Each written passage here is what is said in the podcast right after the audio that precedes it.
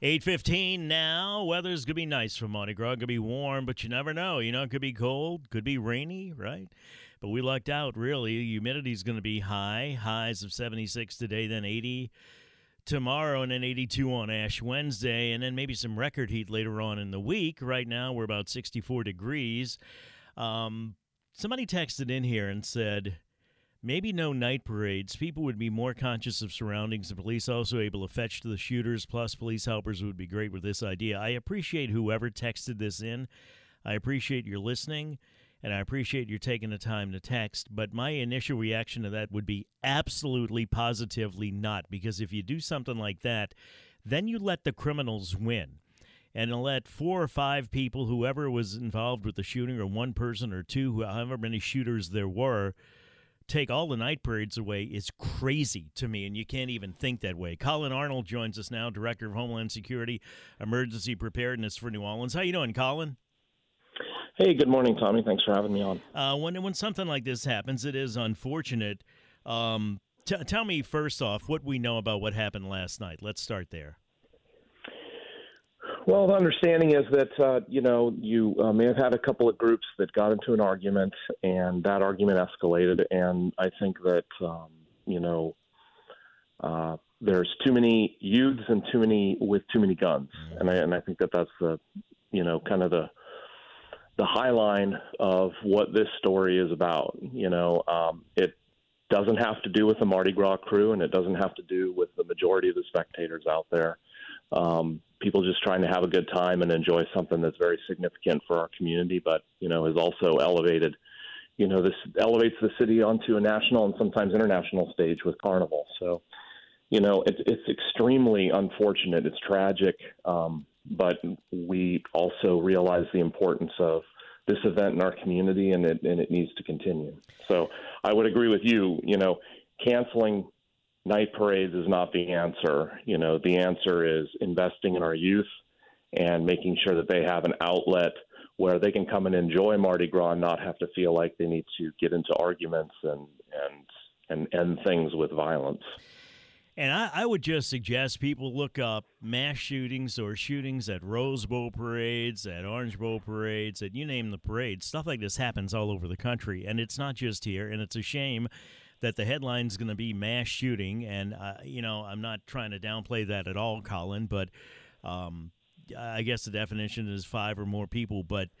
You, you know, normally when you think of that, you th- you think of, of like 35 or 40 people, like some kind of Pulse nightclub thing, and it's a shame that that's got to be the headline. When in fact, uh, again, and I'm not excusing it at all, and I'm not saying it's right, but stuff like this happens all over the country, and there's no way it can be prevented. It's just I mean, you can't let stuff like this make you hide in your house. I don't think.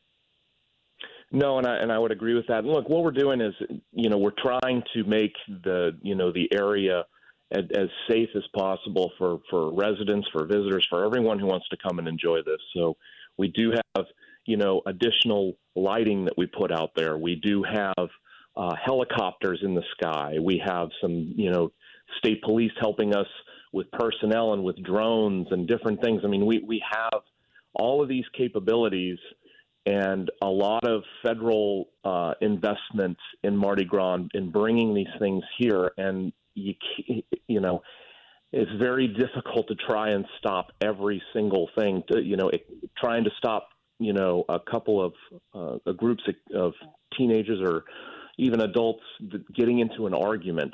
You know, it, it's with all of those people out there and all of those resources and all of the NOPD that's out there in the street, you know, uh, the Secret Service couldn't do it. Daunting. the Secret Service couldn't do it, Colin, Correct. in a crowd that big. Correct.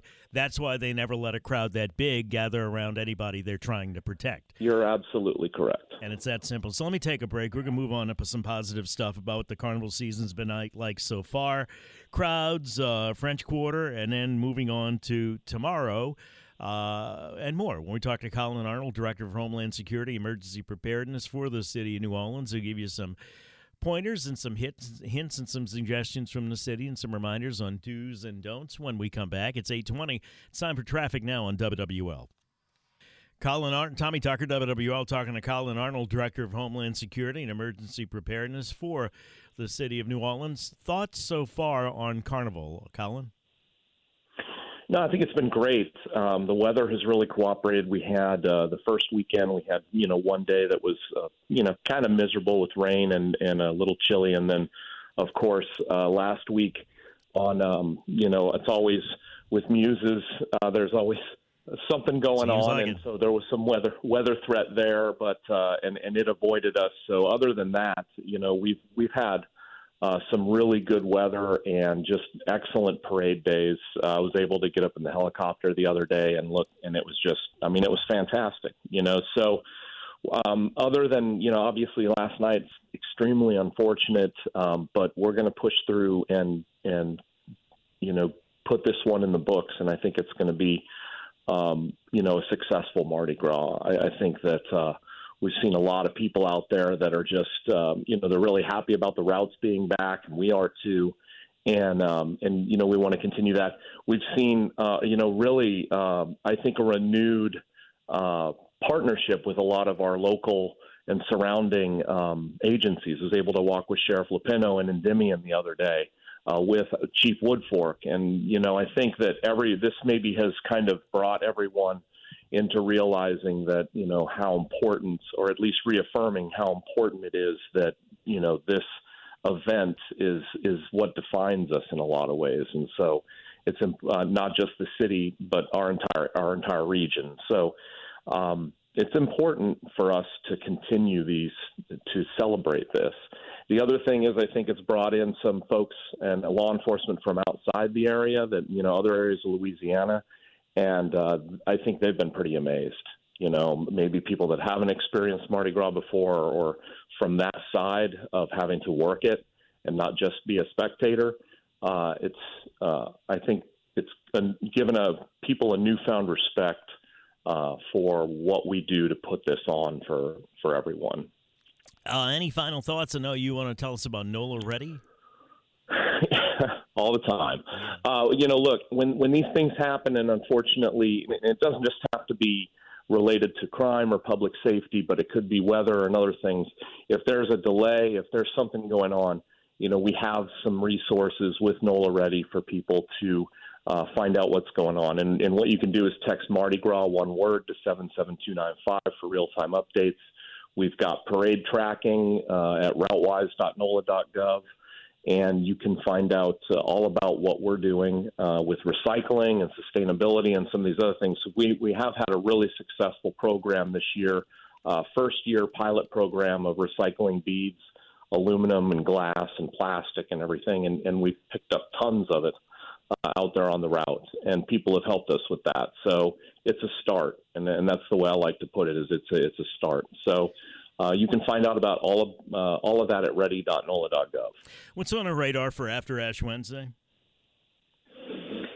Uh, well, we've got French Quarter Fest, we've got Jazz Fest coming up, uh, and then obviously, you know, a lot of preparations towards uh, this year's hurricane season, and um, you know, just really exciting. Uh, we were able to send a group to the Super Bowl in Phoenix, even during the first week of Mardi Gras uh, group of planners who are going to actually uh, look at how everything's been been done in, in Phoenix, and uh, it, it, we're going to apply that towards best practices on what we're doing because we very shortly here in the summer will begin our planning for Super Bowl uh, in 2025. It's it's you know a year and a half, two years worth of planning that you do for a Super Bowl. So we've already begun that.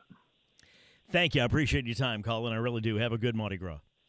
Thank you, Tommy. Appreciate right. it. Happy Mardi Gras. Same to you. It's 828 now. I'm getting some texts about this thing with LaToya. We get it. Attention spans just aren't what they used to be. Heads in social media and eyes on Netflix. But what do people do with their ears?